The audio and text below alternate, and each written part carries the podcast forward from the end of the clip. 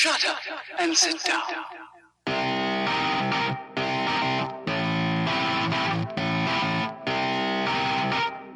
Hello and welcome to Error 204, the podcast where we discuss theology from a reformed perspective and genuinely nerdy things where there's no content that you won't love.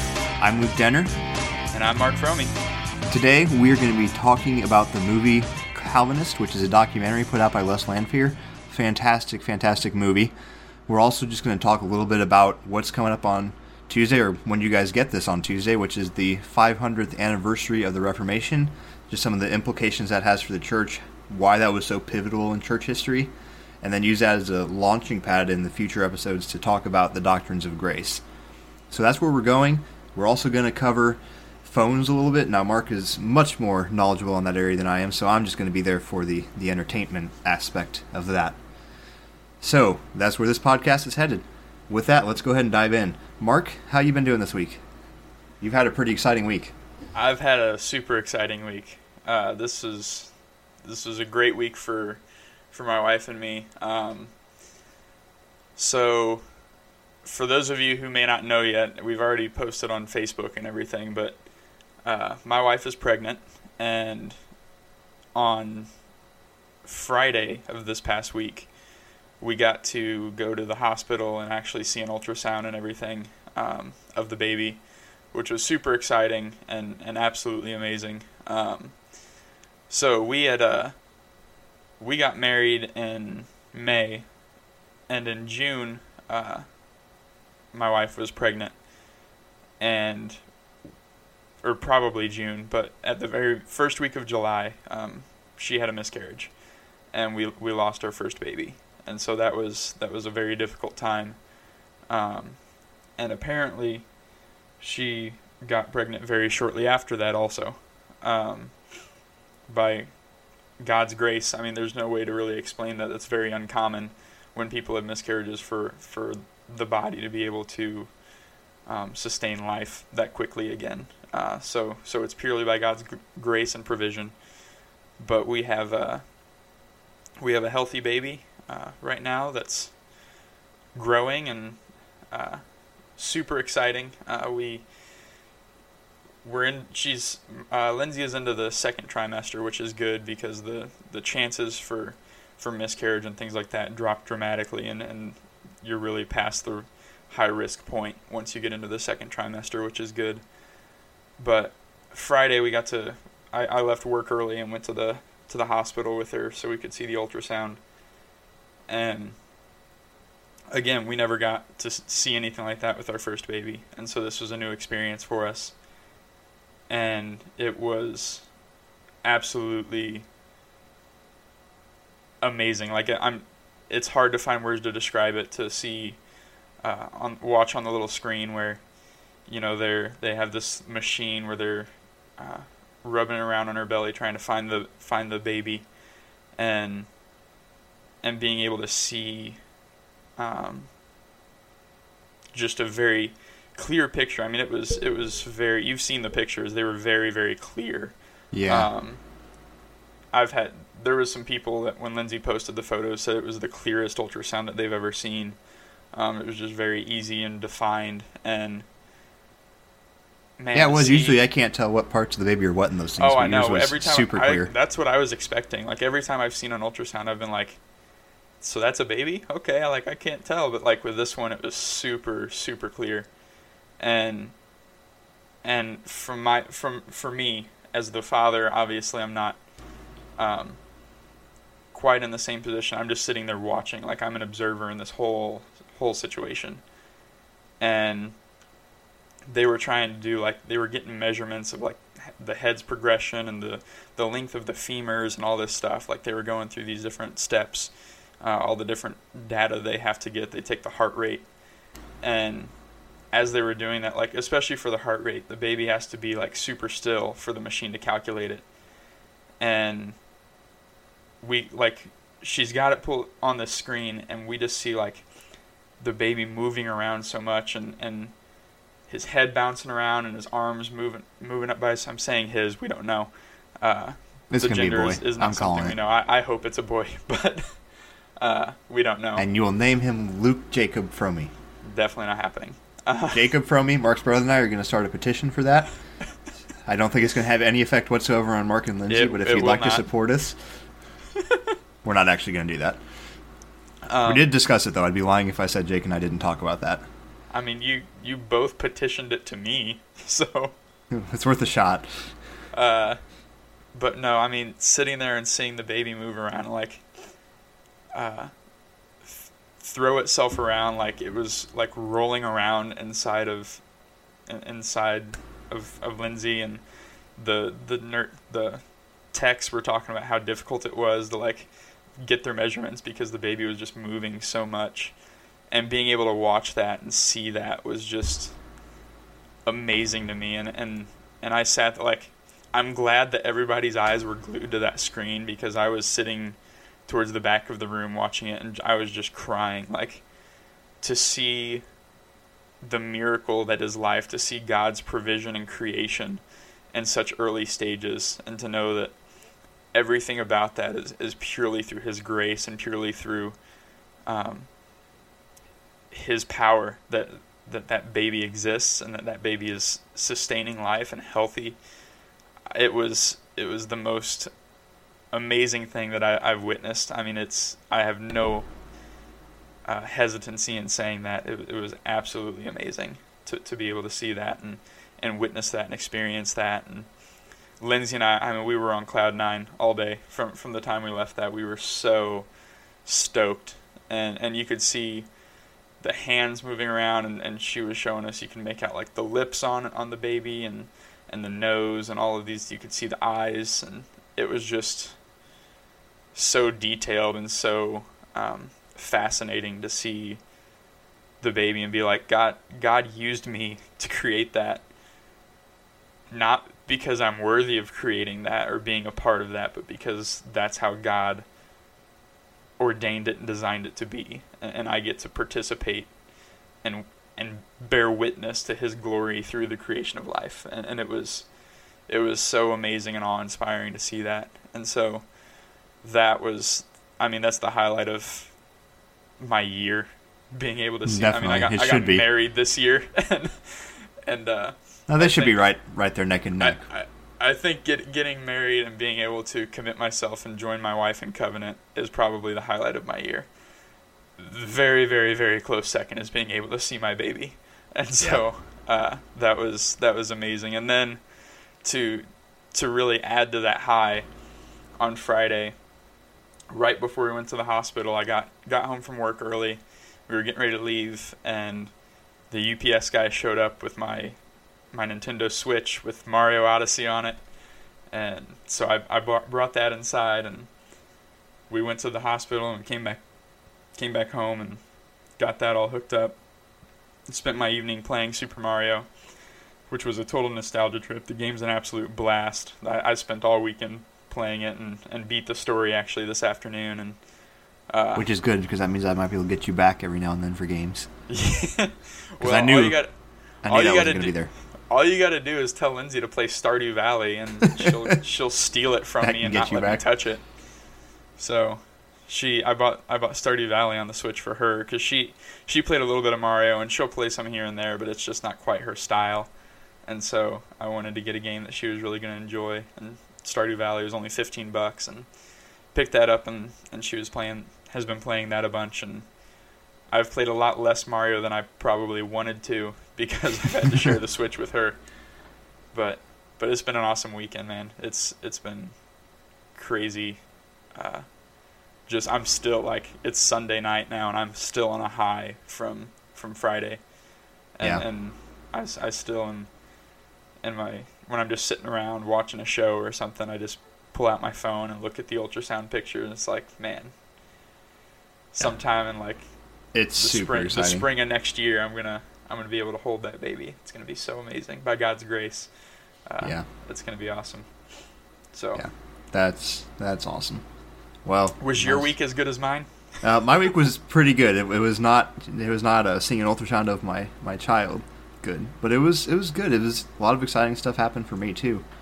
Uh, I think all the people who need to hear it from me and my wife have heard it from my wife and I now, and so this is this is something I think you're excited about too. And as you're talking about your kid, has me even more excited because I will hopefully be there for the birth. not Yeah, like man. not like present for the birth. I, I, don't want that. But you know, like I'll be around and I'll be able to see this kid without having to wait for you to come back. And so my wife and I are looking to move up and, and join Mark and Lindsay with the church planting, as well as um, probably would be working alongside Mark. At least that's my hope at, at Magna International. And so none of that is set in stone yet. But I've been talking with with a recruiter up there in Michigan through the same company that Mark works with, and it's looking pretty promising. Yeah, so, dude. and that that all kind of came together this week. Like we've been talking about it for a long time, but I've it came. trying, dude. Since I moved up here, I've been trying to convince you to come. You have been, and and it, it just started coming together this week where like Ashley hadn't been fully on board, um, my wife hadn't been fully on board with it, and just over conversations we had this week and seeing the opportunities, and she's actually to a point now where and this is again the grace of God, and seeing Him wind my wife's heart and my heart up in, in the mission He has for us.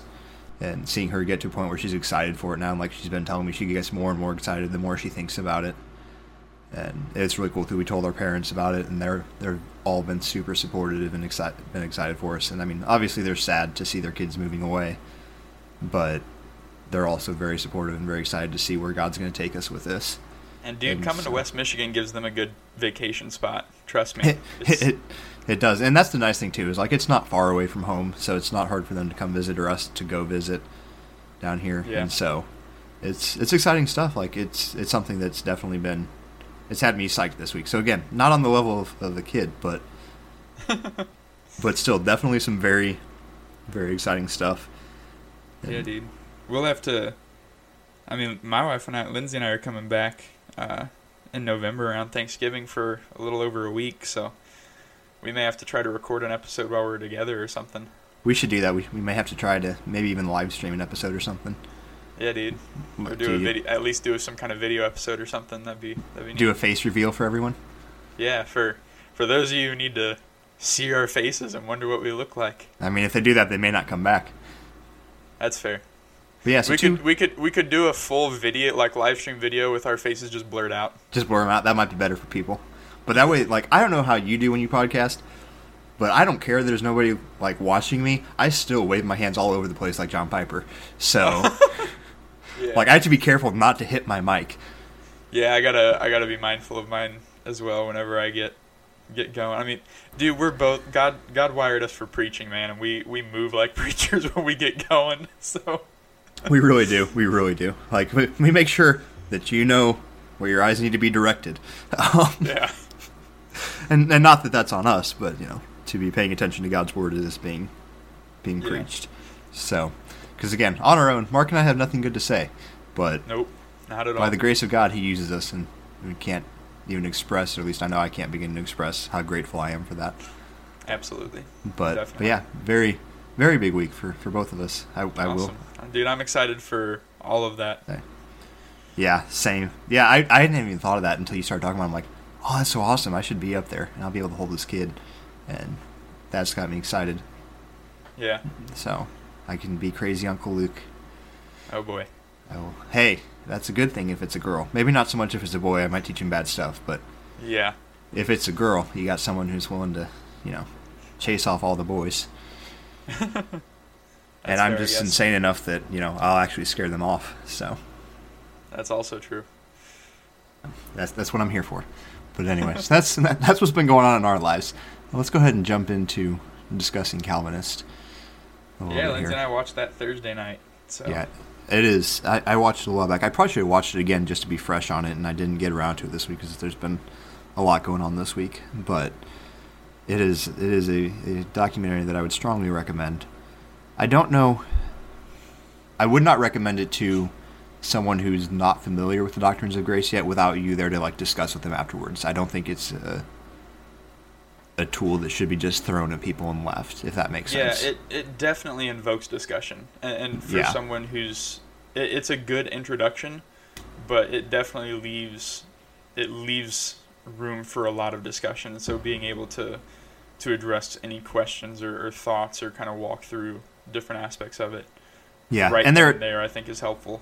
And there are some things said in it that aren't aren't bad by any means, but could probably use clarification or may lead to follow up questions. And so, So yeah, Yeah. Um, I wouldn't say like if you've been you know talking with someone who's opposed to the doctrines of grace or new to the doctrines of grace and, and not quite ready to to accept them, I wouldn't say, oh, well, here's a documentary for you to throw their way and Yeah. leave it at that. Now to offer to sit down with them and watch through it and be able to like pause and discuss or set up like a, a weekly meeting to watch bits of it, that that could be a fantastic tool for that. Yeah. But I wouldn't rely on it to do the talking for you. I would almost Sure, say yeah. watch through it, get a better understanding, or maybe a, a, a new way of wording things, and then use that as a springboard to talk with people. yeah. Or yeah, if you're in a Reformed church, it could be great for like Bible studies or small groups or something like that, and have something to discuss. So, Yeah, no, I, I agree. Um, but yeah, so let's let's give a little bit of information about it really quick. So, Calvinist is a documentary by Les Yes. Lanphere. Has a whole slew of guys in it. I should have the list pulled up. I don't. But it's got like you got guys from all the way from, um, is it? I mean, you got Paul, R.C. Sproul's in it. Paul Washer? Uh, Paul Washer's Paul in Washer, R.C. Sproul, the Shai Linne. Like you got a Shai Linne, huge, dude. huge Shai slew across the board. Um, Uh.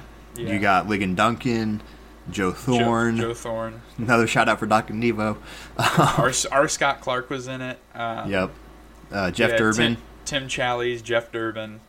yeah. Uh, man, there, I mean, there's so many, uh, so many people. a lot and of lot of very fantastic smart- guys. Very good people. Uh, Yeah. To have in something like that. Yeah, so you get you get a good sampling, and it, it is cool to see too. Like you get a good sampling across the Reformed pers- perspective because like you have R.C. Sproul, who's obviously a very staunch Presbyterian, Mhm. and then you have Joe Thorne, who's Reformed Baptist, and so it's not like they went with their particular flavor of Reformed theology. They were willing No, to pull yeah. guys in from across the board Yeah. to talk about this, which is really really cool to see. And so it goes over a little bit of like the history of Calvinism. Um, it goes over the five points in the doctrines of grace, or what we call tulip a lot of times, and then it, it gets a little bit at the very end. And this is probably actually my favorite part of it is at the very end when it gets a little bit into the dangers of Calvinism and like Yeah. looking at everything that went on with Mark Driscoll and some of that stuff Yeah, that was good stuff. and then it gets into the importance of creeds and confessions and so that's kind of like a, an overview of the movie again sit down watch it it's it's not an expensive movie it's like 20 bucks Yeah. and it is well worth the money You can buy it online, or you can buy DVDs or Blu-ray for thirty. Uh, and you can buy physical copies over at Missionalware, and I think the digital. that's another site that we probably have not plugged near enough missionalware is a fantastic site that you guys should check out We need to talk to them. and Maybe we can get some sponsors with them or something. that would be cool they're they got great stuff like i They're awesome. like since i discovered them every birthday or christmas since i've been asking for something of theirs Yeah. I definitely I need to get some more stuff from there, but Missionalware is an awesome place. They are. They're they're great. So if you can support those guys in any way, you should definitely be doing that. Yeah. Um, but yeah, so that's that's kind of the the overview of the movie. It is a documentary, so it's it's not like a, a theatrical film or anything like that. no, but yeah, not dr- dramatized or anything like that, but it's it's a good documentary. It's the production value is amazing. it, Uh, it really the- is. the first movie that Les has ever made. Uh, funded. He's it with a worked on others before. He's worked on production stuff. I mean, that is what his career is in. Is uh, like I think it's video production or some kind of media something or other. but Uh, he's so very it's good at what like, he does. It's not like he's an a rookie who's never done anything with this. He is a professional, but right. he's yeah, very very good at what he does and very good at, at putting it together and like um, yeah, setting aside the awful theology and just general storytelling of most Christian movies that have come out recently, one of my one of my bigger complaints was always the quality of the production. Yeah. Like they would get better, but there was like shaky cam somewhere or bad storyline or a bad cut here or there. Whereas Yeah. Calvinist, you don't have any of that from a production side. You have a very yeah. a very smooth following flowing documentary from start to finish. You have great use of visuals. You you'd mentioned to me that Lindsay, yeah. your Lin- wife, that was loved that. Lindsay's big thing. Lindsay's a huge visual person, and so there's a lot of like as they explain different theological terminology or points or like they go through these different doctrines and kind of look at what does this mean and as as Les explains it and, and walks through it um, or or the people that he's interviewing explain it he throws all these different illustrations that are very uh, animated to kind of demonstrate exactly what's being said. And they're they're really really good. Uh, it's it really helps hammer the point home. And Lindsay was talking about, like for me, I'm an I'm an auditory learner. Like I could sit down and listen to audio with no visuals whatsoever and be fine. But Lindsay's a very visual learner, and so having those visuals really helped her through the movie. Like she said, they they were really really beneficial and really helpful. So Yeah, I thought they were fantastic. His use of that they were is they were very good. again his, his the film quality, the camera quality, the audio quality. There's like maybe one or two parts where the audio audio quality is not the greatest, but the really cool thing is Les was he's, he's intelligent enough and has worked in this field enough that he realizes that, and so he puts subtitles up for you, Yeah, yeah, so you still know what's being said, and you don't you're not sitting there straining and replaying it trying to figure out what what was just said. yeah, yeah. It was really So- good. So yeah, from a production standpoint, um, great content. The content of it. Again, we we gave you a list of the guys that are in it. The content of this movie is is fantastic. It, it covers these points in, in a, a very a very good fashion. It, again, the fact that they're willing to mention like cage stage Calvinism and the dangers of the popularity of of uh, semi popularity of Reformed theology, and Yeah. and those Oh, dude, that's like, very that's wise. something else we should we could hit on here while we're talking about this. That we had a John Parker, I think, asked really early on in the Facebook group whenever we first started it and everything. He he posted a question asking us our opinion on the Young Restless Reform movement, which was a part of that documentary. Yeah, And so we can probably talk. We could talk a little bit about I you know what, be, what are our thoughts on that um, that movement.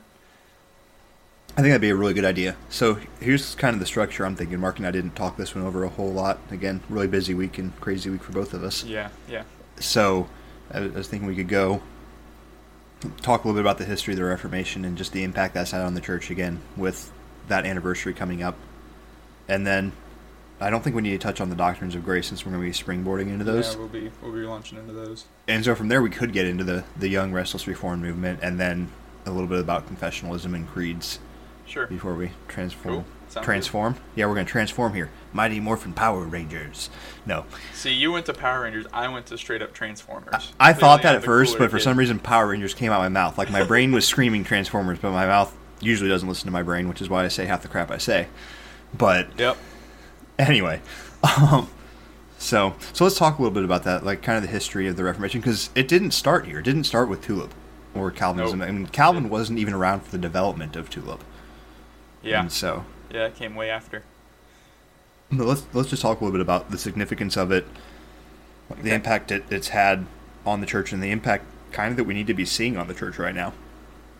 I was talking with uh, a member of my church tonight, actually one of our pastor's sons. We were just talking about some theological things tonight at a, a fall festival we were having there, and I was telling him that you know as I was sitting and thinking about the fact we're coming up on the Reformation, a lot of the things that the reformers were fighting against have become pervasive in the church again, and we need to get back to to what Yeah. the Reformation was pushing back against.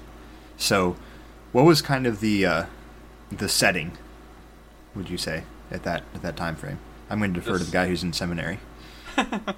The I know too. mean, Your voice is just better than mine. I've been rambling for a while. yeah. The I mean, the setting is it was the religion Christianity. I mean, it, there was the Catholic Church. That was pretty much it. I mean, you'd had earlier you'd had a split to to the Eastern Orthodox Church, but that was um, Catholicism without a pope, and so it, Essentially, yeah. yeah, there wasn't much of a, a change there. Uh, ju- I mean, you had the the Catholic Church really running running things, and they had a. I mean, from a political perspective, even they had the Pope and the the. Um, I don't even know what you want to call it, the papacy, I guess, had had a hold of, of political leaders and, and kings and queens were um, really uh, their decisions had to be heavily based on, on how it would affect their relationship with the Catholic Church and how it would affect their relationship with the Pope because the Catholic Church brought money into countries and brought su- religious support and all kinds of stuff and so um, it's really interesting when you read and look into different kings and queens of that time uh, to see how their decisions and the way that they ruled was affected by the power of the Catholic Church. Yeah, And it's especially yeah. interesting to see as you see stuff go on. Like you get to the Council of Trent, which was one of the first councils that really affirmed the inerrancy of the Pope. And you like there was a statement made there that this just goes to those political things. And I mean, this is down the down the line quite a ways. That was in response to Protestantism coming out, but they uh, when they said the Pope was inerrant, they essentially the way they worded it conveyed to the mind of of kings that um, it was the Pope they had to worry about, not their local bishops. And so there was a king, and I wish I could remember which one it was right now. But he basically just started kind of doing whatever he wanted to do, the Pope would approve of, and not caring about what bishops were advising him. He's like, no, you guys don't have authority. The Pope has the ultimate authority, and as long as I don't tick him off, I'm good. And Yeah. so they ended up rewording those documents to show, no, the bishops still have authority. But that was that was the the role that it played, especially back in the Reformation era. Like they didn't want to take off bishops, they didn't want to go against the Pope.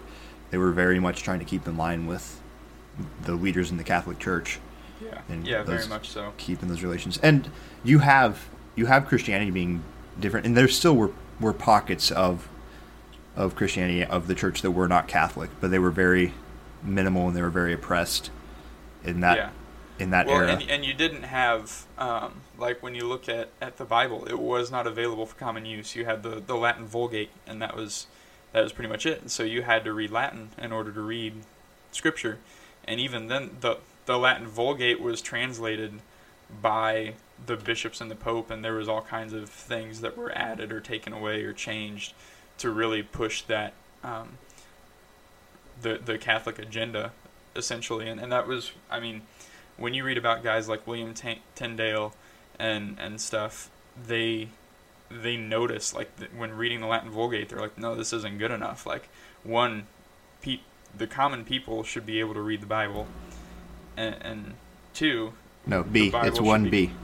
one B, and and B, the uh, the the God's word needs to be translated out of the original languages and the, and the texts of Greek and Hebrew, not out of this Latin Vulgate that we have. And so, um, when you have Martin Luther, who wrote the German Bible, uh, or translated the Bible, he didn't. He didn't write the Bible. He didn't write it. He he translated it into German. Uh, but really, what what set him off, what got him to to go to the extreme of nailing 95 theses to the to the doors of the Wittenberg, uh, and to to really launch what became the Protestant Reformation, was the way that the Catholic Church was putting forth indulgences. Um, essentially, you were able to buy forgiveness or buy grace for your sins that you hadn't yet to commit, and so um, people could. And actually, there's a really good explanation and, and visual illustration within Calvinist on indulgences. Uh, he Les explains that really, really well. Um, Yeah. But there's essentially a a tr- treasure stored up of, of grace over and above and, and this is where you get into works versus faith right you had the saints and stuff had enough grace to merit for themselves and then they had more grace on top of that or more mercies um, that they didn't need because they didn't sin enough to need those mercies and so those are stored up and then the catholic church started selling those to its members and saying oh, for these sins that you have, rather than having to pay them back yourselves, you can give us money, and we will give you, grant you indulgences, and, and this is mercies or forgiveness for your sins that you have not committed yet. Um, which was, I mean, that, that, that's really, was kind of the proverbial straw that broke the camel's back for Luther, and that was the, what really set him to say, okay, this is wrong and this needs to change Yeah. and and, and he launched the, the Protestant Reformation essentially. and I want to say this before we get too much farther into to what kind of occurred there. If you look back to the patris- ooh, patristic fathers and and the early church, and even early, the early Catholic Church, like Augustine, Saint Augustine would have been considered Catholic. At least the Catholics try to claim him. Yeah. And but you see a very different theology there, and you see it kind of being corrupt, become corrupt over over time. Very, Yeah, very, very. much like Israel would would right their ways, and then over time would fall back away from following God. And and you see that kind of is what occurred within the Catholic Church. There is they had they had this solid theology. They were the true church, and then as time went on, it began to become more and more corrupt, and they started to fall away from the teachings of Scripture and the teachings of the early fathers, and started clinging to traditions that they allowed to become part of their their teaching in their church. And again, you got Scripture out of the hands of laymen, which took away a lot of accountability that's supposed to be there for your shepherds within the church. Yeah. Like there's there's accountability that's held for shepherds when the laymen have Bibles because they're able to test the teachings against Scripture. And when you take that away, you empower those those shepherds to teach whatever they want yeah. without any accountability. Well, with limited accountability. Yeah, which is a problem. It is. And so yeah, and what's really interesting too is like when Luther Luther composed his 95 theses, he wasn't coming out saying Catholicism is bad. He wasn't saying all these nasty things about the Catholic Church that he would say later on in life. Yeah. He was just trying to start a discussion and, and was saying, I don't Yeah. think these things are right. And when the Catholic Church responded, wanting nothing to do with it, that's when he kind Yeah. of Yeah, very much so. broke away. And so, I mean, if you read the 95 Theses, there's mean, he- quite a few things in there that still have theological issues with them. Oh yeah, and that's I mean Martin Luther was a monk. He was he was part of the Catholic Church and um, training up in in a sense for that. So that Right. was a yeah. He he wasn't um, initially super anti-Catholic. Um, he he wanted to see the Catholic Church fix what it was doing wrong. That He wanted to see the Reformation occur within the Catholic Church, not Yes. against the Catholic Yeah. Church. and, and when the Catholic Church responded the way it did, and you have these other um, fathers of the Reformation that start coming up and, and joining, and, and um, it, it became a strong Protestant Reformation, the, the protest, right? They were, it was established against the Catholic Church because it became clear um, that the Catholic Church was not going to um, change or, or, or make um, those amendments within itself to, to try to become more biblical. And so, I mean, and we, we've talked about the five solas and how, I mean, we went through those some, and those weren't, you know, written out by the Protestant, the fathers of the Reformation, right? The nine in the 95 Theses, there wasn't, five of them wasn't the five solas. Those aren't the first But- five of the 95 Theses? and then the next five are Tulip? Yeah, exactly. Uh, no, but the, it was a. Um, really, that just that's the summary of what the Protestant Reformation was and what the the fathers of the Reformation wanted to get back to. And there's actually, uh, I don't know if you've been listening to it here in October. Desiring God has been doing a um, like series. I think it's just called Here I Stand, but they've been going through different. Um, members of the Reformation who were very instrumental and did some very radical things for the Reformation. Um, and every single day they release a short blog post uh, about these different people. Gotcha. And Yeah, I haven't been keeping up on that. That's I highly recommend that because it's very concise and it's got a lot of good information, uh, written by a lot of smart guys, and so you can really see uh, kind of it all come together. And they- they talk about people who were really recognizing the issues with the Catholic Church like hundreds of years before Luther. I was to say you Um, have John Huss, who was Yeah. Hundreds of years before, or well, a yeah. hundred years before Luther about. Yeah. Um, yeah, because he's the one who said in a hundred years There'll be Uh, a swan. there will be a swan. Yeah, and um, yeah, that that's really interesting when you look into that because he says in a hundred years there will be the swan that that rises up and um, against Catholic And- Church, and a hundred years later, almost exactly, you have Almost, Luther. yeah. Yeah. To be fair, I, I think people kind of sometimes read into that more than they should. I do think it's interesting, yeah. but and I mean, I, I'm not saying like he was giving some divine prophecy, but it's I don't know that. Luther is my swan I want to follow. Just Yeah, saying. that's Luther had problems too. That's that's one thing I think we need to recognize. And this, so I'm going to get into what's happening today with the Reformation and, and this kind of YRR movement right now because I think this needs to be addressed. Yeah. You just kind of brought it up where I think we need to do a better job of recognizing that the fathers of the Reformation were not perfect. And Not by do- any means.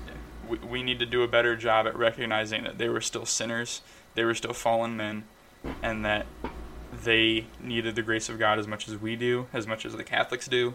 Um, they are they were still sinners, and we we yes they had a lot of great things to say. Uh, yes, their boldness to proclaim the gospel and and push the church to be faithful to God's word is amazing and has been instrumental. God has used them tremendously, and, and we we need to be very thankful for what they've done.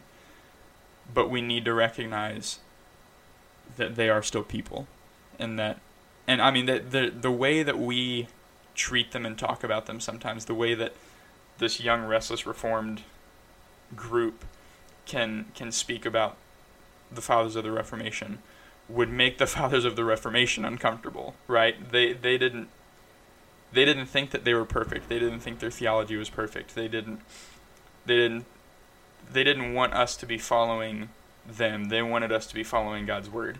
And so we need to I think do exactly what they wanted in that and, and seek to be faithful to God, not faithful to them, right? Um, and I know guys who are like, well, I don't call myself a Calvinist because I don't follow Calvin, I follow Christ. And I, that's a neat statement. I mean, I think saying I'm a Calvinist is helpful in the sense that people know what that means. And so it, it's it's an easy way to define where I stand. I will say I tend to prefer I tend to prefer Reformed to Calvinist. Me too. Me too. Uh, but but when I say like I am Calvinistic in my soteriology, right? Like that's that's right. an accurate statement. But um, I do think that there is a, a sentiment there in that people say that because they've seen the cage stagers, right? The the crazy Calvinists who come out, or the bad Calvinists, as Doctrine and Devotion puts it, who are so set on Calvin, not not necessarily on God's word, but they're they're more likely to tell you to read through Calvin's Institutes than they are to tell you to read through Scripture. That's a problem, and that that needs to be addressed because we're not um, we're not Calvin's followers. We're we're followers of our Lord and Savior, and so um, I just think that's something that we need to to do better at, and it can be something that we fail at pretty easily because the the the reformers and the Puritans had great things to say and and they're very beneficial, but we need to read them the way we read everyone else and recognize that they're not perfect. Definitely, yeah. I mean, one hundred percent, and that's that's something that's always kind of puzzled me with Luther. Like so many people champion him as this great hero of the faith, and and don't get me wrong, he did great things, but he was the the match that lit the fire. But looking at Luther's theology, he still had a lot of of pretty serious issues with some things yeah. that he espoused and believed. And I mean, you just go look through some Luther quotes, and you find some pretty disturbing ones in there. Yeah, and so he, he was only had, once removed from the Catholic Church. Very much so, and he again he had some fantastic, fantastic things to say, and kicked off again one of the most pivotal moments in church history that we're still seeing the repercussions of today, and in a good way. Yeah. But but Luther himself was not the my he's not my choice theologian to go read. Like he's not the guy I'm going to be directing people to to develop and build their theology. Yeah. So Again, there's, cer- there's certain works from Luther that are super worth reading. I, I mean, I would recommend The Bondage of the Will to pretty much anyone. Right. Um, but there's stuff from Luther that's just like, eh, yeah, probably not not what I care to read or spend my time on. Yeah, but I would I would agree wholeheartedly. We do have to recognize that these men were men, and they said things wrong. And even something you touched on, like Luther being once removed from the Cal- the Catholic Church, even like all of, all of the reformers at that time, they had they still had some semblances of the influence of the Catholic Church, and whether that was influences of they adopted some Catholic theology into their theology, or they swung too far in overcorrection against some yep. of the teachings of the Catholic Church. And so, being aware of that is, is definitely something that that we need to have going into reading their works, and and the same for people today. Like there are there are false doctrines today, and there are some people who will say, "Oh, it's okay. Like this one's not a big deal," and they integrate it and it, it, it's something that needs to be addressed. Or there are people who make too big of a deal and overcorrect and swing to the other side in their effort yeah. to avoid it. And so, um, adopting theology that's bad or overcorrecting to the other side is a, is a danger in the theological world and in the in the church, and it, it does occur. So, but at least being aware of that, hopefully we can catch it when we see it or when it's occurring instead of letting it go unchecked. Absolutely. Yeah. And I mean, the same goes the same goes with us. Like, don't hear us dogging the reformers. Like, Mark and I have bad theology somewhere. Oh yeah. It, as as much as we can, we want to be as accurate as we can, and I, I think I can pretty well speak for Mark on this because he tends to function a lot like I do. Like you won't hear me really talking about a theological concept or or doctrine if I haven't chewed through it, thought through it, checked it through with scripture, because Yeah. I want to be as accurate as I possibly can.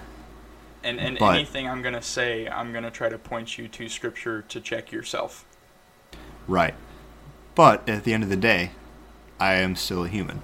And so, while my prayer is that my theology is 100% accurate and I'm seeing God as accurately as I can, that may be a bit of a fool's errand while still in our fallen state. So, Yeah. but it's what we're called to, and so we should be striving for that, and we should be striving to to see Him as accurately as we can as Christians. Again, and I, I've said this before, and this, I fe- feel like this is becoming my new uh, my new motto. But we need to see God as accurately as we can, so that in light of that, we see ourselves accurately, and that drives us to worship.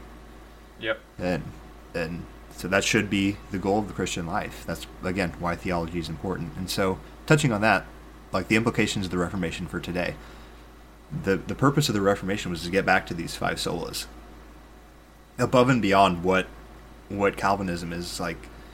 Uh, there are brothers and sisters I have who are Arminian who I, I greatly respect, and I, I'm okay with calling them brothers and sisters because they agree they agree on these five solas. So you don't have to agree with me on the five points of tulip in the exact verbiage they're put down. I do think there are implications that come out of that that we have to agree on, There is. Yeah. but we don't have to agree on those things exactly. We do have to agree on the five solas, and Yeah. and again, there are, there are brothers and sisters who would be more Arminian in their theology who hold to the five solas, and so as long as we agree on those, I think we're we're in pretty good standing Yeah. the, the issue is we're seeing those kind of fade away in the church, at least in America. I can't speak for the world, but at least in America, we're seeing those fade away. I mean, we talked about that a little bit when we were talking about sola scriptura and sola fide and sola gratia, and or sola Gratia. gratia, yeah, gratia. um, but we talked about that and how how some churches are falling away from that, and that's that's an issue. And we see people calling for us to join ecumenically, which just means join calling them a true church with Catholics, with Catholicism, because there's been such an attack on Judeo Christian values in America. People want to say, well, now's the time we have to band and unite. And what baffles me is you wouldn't hear Christians saying that in the Mormon church because it's clear that they have some pretty messed up doctrine. Yeah. Or Jehovah's Witness. But you hear with the Catholic Church when the Catholic Church has just as many grave errors as Mormonism and Jehovah's Witness do. And that's really been coming to light to me as I've been reading through Are We Together by R.C. Sproul. And like I just hit the chapter where he's talking about their the way they treat Mary within the Catholic Church. And it is it's some messed up stuff. And so please hear me, I want to qualify this. I'm not saying everybody who claims to be Catholic agrees with or holds to these doctrines. I do think we have brothers and sisters within the Catholic Church. But I do not think that anyone who is a Christian can honestly practice the Catholic faith the way it is meant to be practiced. And I don't think we should allow the leaders within the Catholic Church to go unchecked teaching what they've been teaching and are teaching. So, Yeah, I, I don't remember if this was you that said this or if it somebody else might have said this to me. So you can tell me if if you said it or not. I'll get give let you take the credit, even if it's not yours and you like it. You can take credit, I guess. Um, sounds good to me. so I remember somebody saying to me, you know, talking about there, there's definitely Christians that are within the Catholic Church, like true born again, God has saved their souls Christians. Um, but I remember someone saying to me, God did not. They were not saved by the Catholic Church. They were saved in spite. God saved them in spite of the Catholic Church. I wish that was me. I don't think I could word it that well. Gotcha. It, it wasn't, and I so I don't remember who it was. Um, if it's somebody listening to the podcast who said that, let me know because. I'm curious. but if thi- not, I, I just get credit by default. yeah, there you go. I, I think that's really good though to to recognize, you know, yeah, there are true believers within the Catholic Church, but they weren't saved because of Catholic doc- doctrine. And if God saved them in spite of that doctrine, God saved them and showed them the true gospel um, by his own means because that definitely did not come out of the way the Catholic Church presents um, the gospel. It's, it's Definitely. it's flat out wrong. And I do want I want to throw this out there too. If you're listening to the podcast, because I know a lot of people I know used to be practicing Catholics and have converted from it, and still have family who are practicing Catholics. Please don't hear me attacking you or demonizing you or anything Not like that. But there are serious errors, and so like Martyn Lloyd-Jones, we talked about him on the last podcast. Billy Graham put together this World Council of Churches or of Christians and Martyn Lloyd-Jones refused to be on it because Catholics were on it, and he did not want to acknowledge that they were a true church and that they taught true doctrine. And I think that's the stance we need to be taking today. Not that we need to be going to war with the Catholic Church or anything like that, but I think people need to be made aware of the dangers of it because it, it's kind of been lost within the church. Yeah. And so, and again, I think that goes back to sound theology and, and such not being taught by and large within the American church. And there, there are a bunch of churches that do, and they do it very well. But there's also a bunch that don't. Yep. Absolutely. And so, so I think the implications for Reformation are seeing that. I mean, we live in an age that's, again, you have that, you have the butcher of that, you have liberalism running rampant within the church. And Yeah, I can t- I can tell you as someone in seminary that the liberalism that has kind of dominated um, theological study, especially, is absolutely ridiculous. Uh, And again, that's not yeah. that's not new. Like it's, it's not No, like something that's just springing up. Again, uh, we mentioned Dr. Terry Chrisope's book, "Confessing Jesus as Lord" on the last podcast. His other one, his doctoral thesis, was on J. Gresham Machen, and, and, and yeah, and Machen was fighting against uh, textual liberalism. criticism and stuff hardcore. yeah. So, Uh. so it's it's out there, and this Reformation needs to occur. The problem is, I think a lot of times they go, "Oh, well, that's just on the seminary level," or "Oh, that's just in some churches." Well, if we let it go unchecked and we don't Yeah. address it, it starts seeping into the church because you have you have members of the local body who are unequipped, not not by their failure necessarily, but by the failure of the church to equip them. And so they'll go pick a book up at your Christian bookstore. Well, at least the mainline Christian bookstores aren't very discriminatory as to what they sell. No, I mean so- they, they are. Yeah, I'm gonna quote uh, Tim Drury, who's was one of my pastors and a great friend growing up, uh, who who discipled me. Um, he's always talked about how you have like Christian bookstores or Christian publishing houses. Um, when you look, I'm gonna I'm gonna throw this one out there is, is li- like places like Lifeway? Life, Lifeway. Uh, which is a publishing house. They are a publishing house first. They're not the church. They're there to make money. And so they may have some good stuff, but they're likely going to have some really bad stuff too because they're going to sell what's going to make them money because that they are a business. And so And again, we- that's we not an need to be attack on. Lifeway necessarily. It's not a That's- no. Just be discerning about what you're picking up from anywhere. Right. Yeah. Even even publishers like I mean even the Good Book Company or I'm trying to think of, of some of the other ones, Banner of Truth. Like even those places that are pretty well known for having really solid stuff. Again, anything you're taking, be checking back with scripture and Yeah. be discerning against. Yeah, and, And- get. I, I think of things too, like like Crossway, who publishes the ESV Bible and stuff. They they have some great stuff and some not so great stuff. Zondervan's another one. Zondervan Uh, is one. Yeah, I was thinking of them. Yeah, I mean, they're any publishing house, they're gonna have a combination of both. Like, be the, we've stressed this. I, you say you have your tagline. I, my tagline, I think, is be discerning about what you read and who you listen to. Yeah. Um, and again, use yeah. those resources. Use Zondervan, use Lifeway, use Crossway, use Banner of Truth. Just be discerning as Yeah. to what you're using. it's not scripture. It's it's written by man. So right. um, treat it as But- such. But back to my point, you uh, so you have lay people who go and pick up these books and they'll read them, and this this false doctrine just seeps in little by little because they haven't been taught these times. They haven't been taught to look for sound doctrine or even what sound doctrine is necessarily. Yeah. And not that I think there are these pastors going, "Oh, I'm going to withhold sound doctrine." I think a lot of times, unfortunately, our thought process is, well, these theological concepts, these doctrines, they're for the pastors, they're for the missionaries, they're for the seminary students, they're not for the layperson, and they are. Like we're falling into the same trap the Catholic Church was, Yep. and so we need to see these things being taught within the church. Again, not not so people get heady, but so that they are led to worship.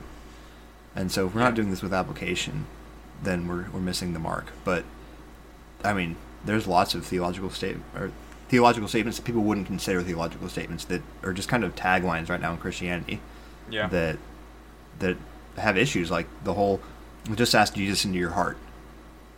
There's an issue with that. That's not biblical. The, the Bible never says pray and ask Jesus into your heart. The Bible says confess Christ as Lord and follow after Him. Arrange yourself in a position under Him where He's an authority and you're living differently.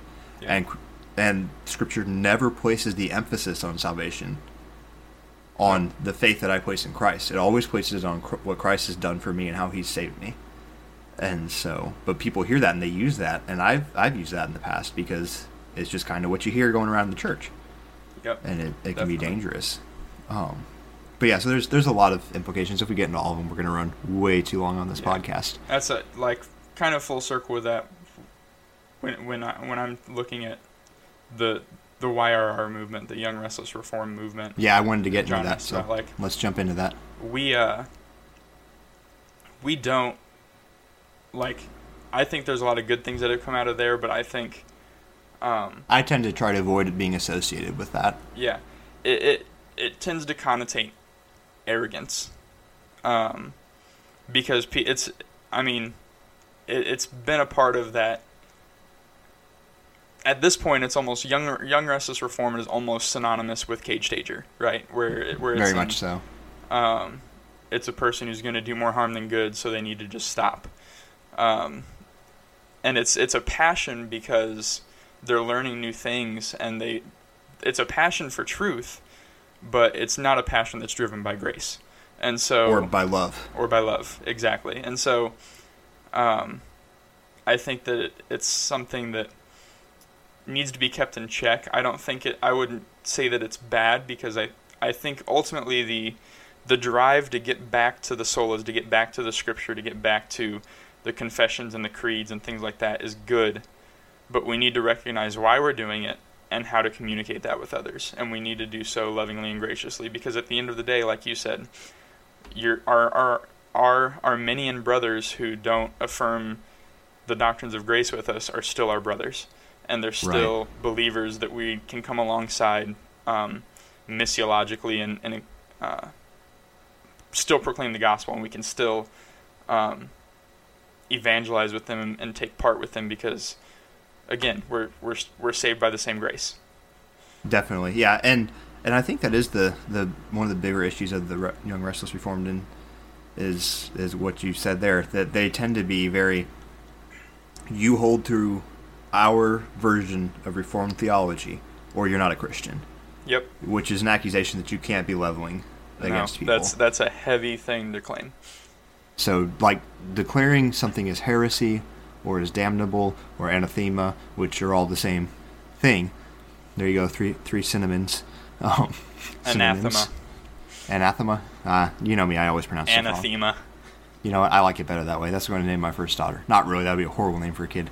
Anyway, What's your Anyway. daughter's name? Her name is Anathema. what's that mean? you don't want to know. Um, no, that'd be a horrible name for a kid. Anyway, all all of those things to declare those things is a very big deal, and so those aren't accusations you should be leveling lightly. yeah. Like I'm I'm willing to level heresy against uh, the majority of the Catholic Church's teachings. Yep. I'm not willing to do that against my Arminian brothers, even my Molinist brothers. And Yeah. and so again, if we agree on on these solas, if we agree that it's it's faith alone in Christ alone by grace alone to the glory of God alone that saves us, and that scripture alone is our ultimate authority inspired by God and sufficient for the believer, we can call each other as brothers and sisters. Yep. And there are a few other things that go along with that. I'd say the Trinity is a, a pretty big deal that we need Yeah. to agree on. But But we can, we'll get into that as we go through this uh, doctrines of grace and things like that as well. Right. But with that said, that's that's one of the big grievances. I mean, you have that a lot with those young restless reform guys. They'll be saying, "Oh, well, if you don't believe that God's predestined you, then you are not a Christian." And, yeah, if, and if you don't like affirm just- the three forms of unity, the shorter and longer catechisms, and the Westminster Confession, um, as well as carry a 1611 King James only Bible, then you're not a believer. Like, yeah, and and Calvinist actually does bring out like the champion of young restless reformed, which is Mark Driscoll. And Yep. you know me, you know I loved Mark Driscoll before he he Yeah. had all this stuff come out, And I still, honestly, will use quotes from him, will use some of his resources, because he said some stuff in some really great ways. One of the issues I had with Driscoll before, and the issue that ended up becoming the issue for him, was the way he would say things was unnecessarily abrasive at times. Yep. And so, again, that same kind of, you know, we don't need, we can speak truth, but we're called to be speaking truth in love and not to be these clanging cymbals or noisy gongs. Yeah. We're called And to be speaking the, in love. The, the arrogance from Driscoll led to, I mean, it led to unrepentance, which is, is a problem. And It so that danger exists for all of us. Yeah, and I'd really like to. I, I should go listen to some of his sermons now and see where his theology is Yeah. Now because I'm I'm curious. because I haven't I haven't looked much up or listened much about it since everything that occurred with him. And and again I felt for the guy. Like when everything happened like that's a real danger in ministry. And he's not the only guy that's had it. He was just in such a public position that it really came out. And there was a lot of stuff that went down really poorly. Like false accusations that were leveled against him death threats that were sent to him and his family and there was stuff like that that just was not cool and very very sad to see and so whenever that happens, our reaction should not be, well, good, we're glad we're rid of him. Our reaction should be heartbreak and prayer for repentance from them and prayer that they would come back to God and follow after him and see the error of their ways.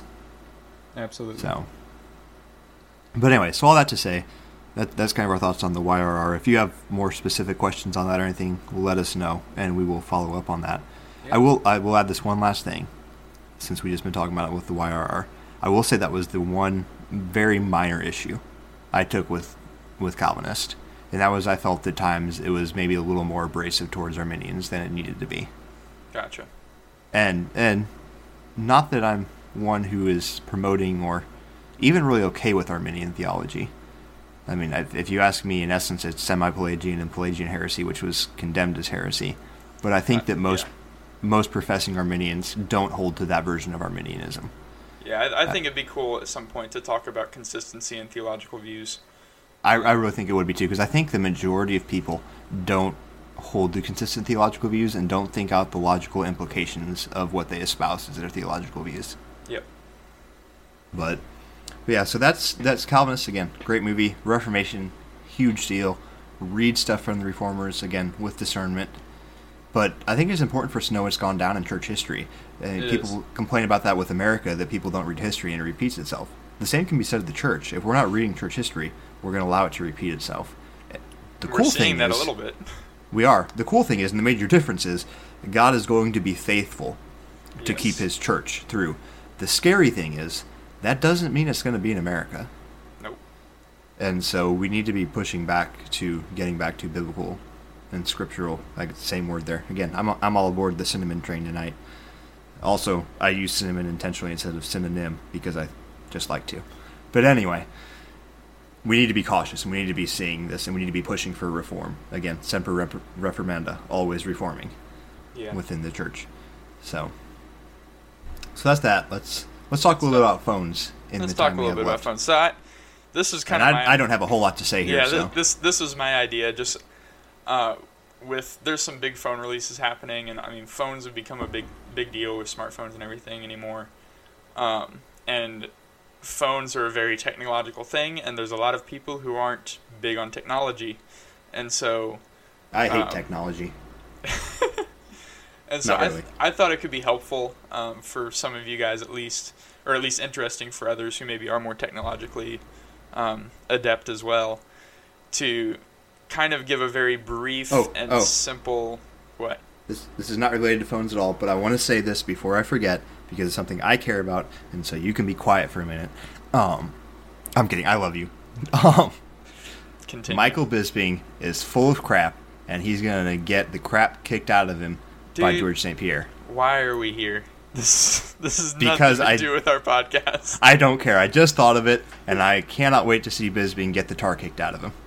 Okay. Okay, For for the two phones. other people that watch MMA fighting, you can enjoy conversations with Luke. Uh, Yes, I love MMA fighting. I need to get back into MMA training. Oh my. Um, we're gonna go back to phones now. So, the reason that we wanted to uh, kind of bring this up is just I was hoping we could give kind of a brief overview of some of the more popular phones, and give you got people kind of an idea of at least on very simple terms the good and the bad um, with different phones. Because you have the iPhone X releasing right now, the Galaxy S8 came out this year, the LG G5, um, and then Google just put out like the Pixel 2, and so there's there's a lot of phones and a lot of options right now, and it's I've had times in the past where I've bought phones that I thought were going to be good and ended up being garbage, and so um, it's become a big deal for me to do a lot of research on phones before I buy one. Uh, so I kind of wanted to to just talk on that a little bit. So, do you have The only thing I have to say, Okay. the only thing I have to say is please don't buy Apple's overpriced crap. Okay, so that's we'll start with the iPhone then. Uh, so the iPhone X just became available for pre-order, uh, actually on Friday.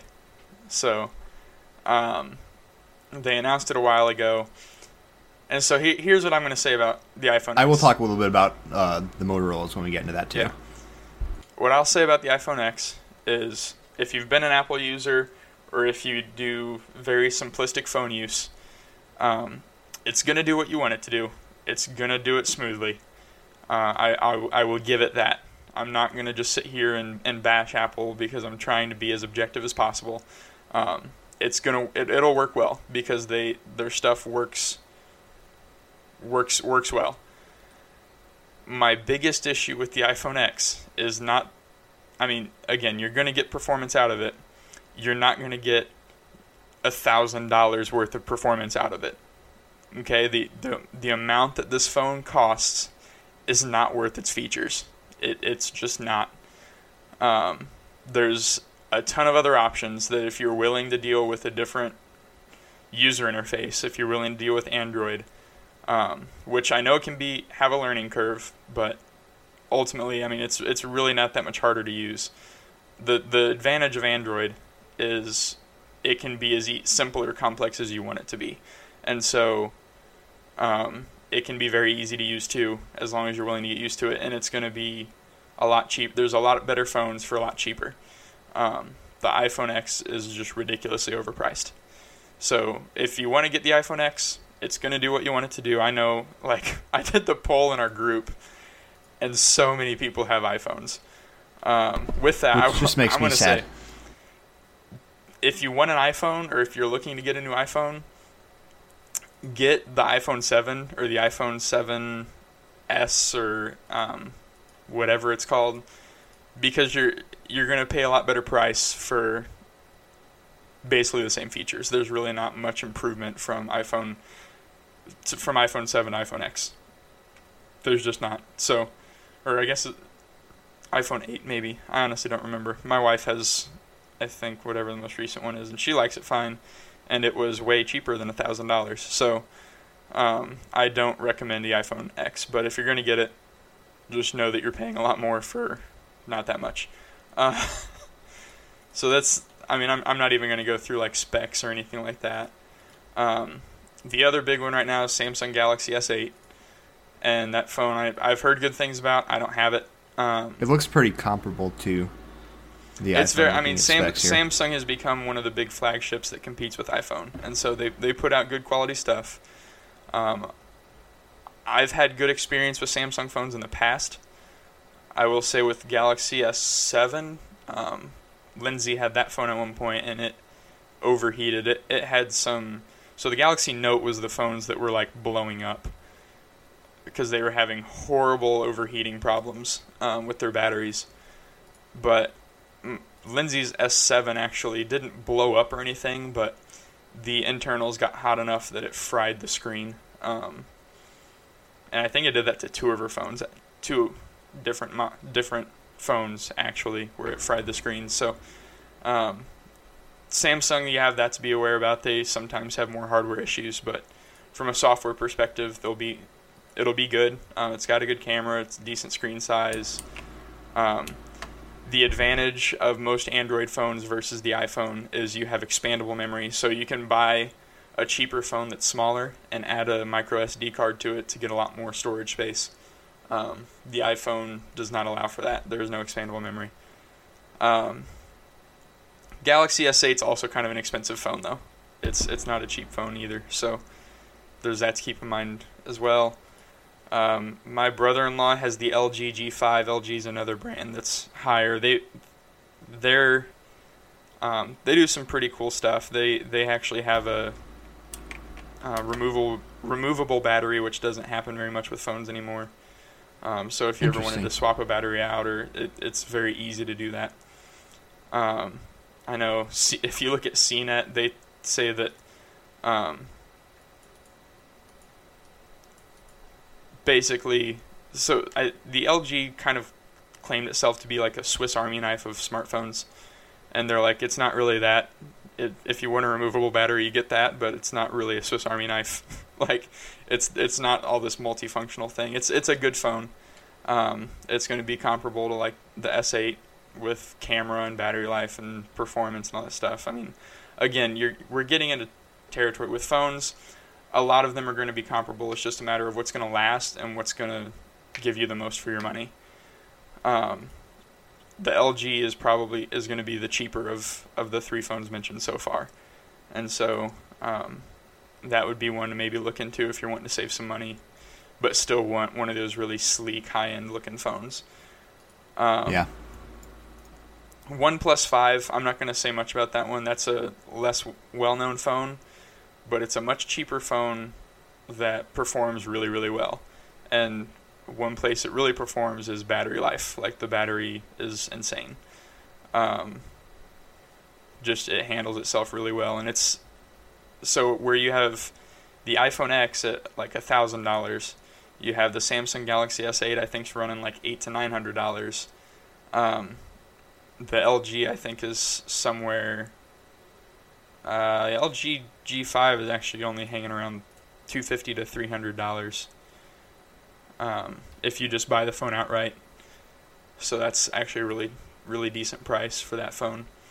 Uh, it's also a little older. I think it came out a year ago or maybe even two years ago. Uh, yeah, it's getting close to two years old now as a model. So um, keep that in mind too. It's not quite as up to date. Uh, the I'm going to talk a little bit about my phone, and then I'm going to make fun of Google for a little bit. um, so I have the ZTE Axon 7, which is like a no-name phone, right? ZTE is kind of an up. They make some good stuff, but I'd never really heard of them before I got this phone. Like I said, I do a lot of research before I got a phone, and um, this phone has been phenomenal. And it's it's 400 bucks outright. I bought it at Best Buy. It can hold like so. If you're one of those people who still has like a personal phone and a work phone, the Axon 7 can actually support two SIM cards, so you could have your work SIM card and your personal SIM card on the same phone. Um, and it would take calls from both numbers, take texts from both numbers, all that kind of stuff. Um, it also supports a um, 256 gig micro SD card, so it's 64 gigs itself, and then has a massive amount of storage. Um, it's got a quad HD display, which means it's going to be right on par with Samsung Galaxy S8 and, and the iPhone X um, and the Google Pixel. It's it's got a beautiful screen. It's got great battery life. It's got the fingerprint scanner. It's got a decent camera. It's not a great camera. Um, one of my favorite things about the phone is the speakers. It has um, front-facing stereo speakers on the top and bottom, and my phone gets stinking loud. Like it's insane the the audio output that my phone has, which is really really nice. Um, and like yeah, it's it's a very cheap phone comparably. Like w- when you're looking at the quality and the performance of it, it's less than half the price of your iPhone X or your Samsung Galaxy S8. So it's it's definitely an option that I would highly recommend to someone who has loved my time with it. Um, so Google put out they started doing like they've been doing the phone thing for a while, but then they really tried to break mainstream with the Google Pixel. I don't know if you guys remember their first phone coming out last year. Uh, it looked super promising. It was a phone I was looking into getting, and it uh, it was really funny. One of their marketing things. So it came out the same time that the iPhone 7 came out, where um, Apple was talking about how they took away the headphone jack. And so Google's marketing team did the most ingenious thing in the world. And they put on their marketing page, like going through all of the good features about the phone, was we have a headphone jack. And they literally, like, their tagline on it was, you wouldn't think this needs to be a feature that's highlighted, but apparently it is. And so they had this phone that, for whatever reason, like they, they marketed the headphone jack because Apple didn't have it anymore. Um, and it was a very promising looking phone, but the Google Pixel 2 they just announced, and unfortunately, it's kind of gone similar to Apple. They've taken away their headphone jack. Um, it's launching with the newest version of Android that's going to be really nice. It's again, it's going to be a phone. It's going to perform. It's going to do what you want it to do. Probably not worth the money. Uh, I know that Google Pixel had a really terrible speaker on it, like external speaker. So if you're someone who likes to have good speakers on your phone, probably I don't know how Google Pixel 2 is going to be, but that's something to keep in mind. Um, but it's it's cheaper. The um, Google Pixel XL is um, 850, so it's right there with the Galaxy S8. It's a little cheaper than the iPhone, um, but it's still going to be a pretty expensive phone. So that's just those are some phones to. There's there's good and bad. Again, any any more, you're to get performance out of these phones. Um, they're to do uh, a lot of good stuff, and it, like if you get the iPhone, it's to do what you want it to do. It's just a matter of figuring out where the most bang for your buck is, and for that, I I personally recommend looking at some of the maybe less well-known phones because they're putting out really good quality phones for a lot cheaper just because they don't have the name attached to them. Um, and I know you use you're not as big into the smartphone stuff, and you have a more um, Yeah, I have a pretty cheap one that I use. So I have a Motorola G, I think, something like that. And I basically got that one just because it came with the plan I have. So I have Republic Wireless, who I'll go ahead and semi-shamelessly plug here. Like it's not going to be a super huge plug for them, but if you want a budget system, at least out out where I live, because I live in the middle of nowhere, it works pretty well. And so it's like if you want no no data on your phone, you can get one for like ten bucks a month and still have a, a sort of smartphone. And for a couple gigs, it's only like twenty bucks a month, which is what I have. And so it, it works pretty well for me, especially as someone who who doesn't use a whole lot. I will say the biggest drawback of it is the phones are pretty expensive out the gate for what they are, like more expensive than you probably pay on them somewhere else. But it makes up for it if you stick with the plan for a while. And overall, the phone's been decent. Like mine has issues. I'm the only one who knows it, though. I have know several people who have the same phone. Mine has an issue where it'll just randomly on like 70% or 80% down to like 30%. It'll just decide it wants to be dead, and so it'll power off. And if I power back on, it works fine. That could be due to the fact that I'm rougher on things, and so I may have knocked something loose in there or something. But good job. But yeah, it, overall, it's it's a decent little phone. It, it does what I need it to do. It, it makes calls pretty consistently. I will say the biggest issue with it is because where I live, I have no cell coverage. If my Wi-Fi is down for some reason, I get a text. When my Wi-Fi comes back up and I reconnect, I won't get that text until I leave my house and get back on cell coverage for whatever reason. And so there have been times where I've had like four or five texts pop through as I'm leaving my house and I get cell coverage. But if as long as it's connected to Wi-Fi, everything calls, cell, all that works pretty well. So, uh, my biggest complaint about it honestly has been something I could fix if I wasn't so cheap, and that's that it only has eight gigs of storage. But again, if I just bought a micro SD, that would be taken care of, no problem. Yeah. And yeah, Expandable it's sad though because is a nice thing. I actually, uh, I actually picked up a, a Switch over the weekend as well, and I'll probably, well, I'll definitely be getting a micro SD for that way before I ever get one for my phone. Yeah. So, but but yeah, yeah. Again, I don't have a whole lot to say on this issue. I mean, you saw my phone before I had this this one. it was it was like a phone that still had like button keypad on it, and I had that for years. And so, I've usually used the phones more for the functionality of calls and such. And now that I have this one, I do really appreciate. Like the the major thing I want is to be able to stream music while I'm driving, and this one can do that. And so, as long as I have that, I'm pretty well content. Yeah. I'm a lot more heavier phone user than you are, so Yeah, you definitely are. But it's not like I I don't enjoy those things or wouldn't enjoy those things if I had them. I just have never really cared to spend the money for it. yeah. So, but yes, there's So- a little bit about a little bit about phones, a lot about the Reformation. yeah. Again, hit us up on Google Play, on iTunes, all those podcast catcher places to, to listen to us. we changed the future, we did change. on. from. SoundCloud to, to Pippa, Pippa or Pipa. I don't know how you Pippa, say it. Yeah, I don't know either. Anyway, a little bit cheaper, much better services. Yeah. And, and so we did switch over to that, so you will not find our stuff on SoundCloud in the future. But again, you'll be able to find it on all the podcast sites and the podcast catchers. Hit us up on Facebook, join our group, follow us on Twitter.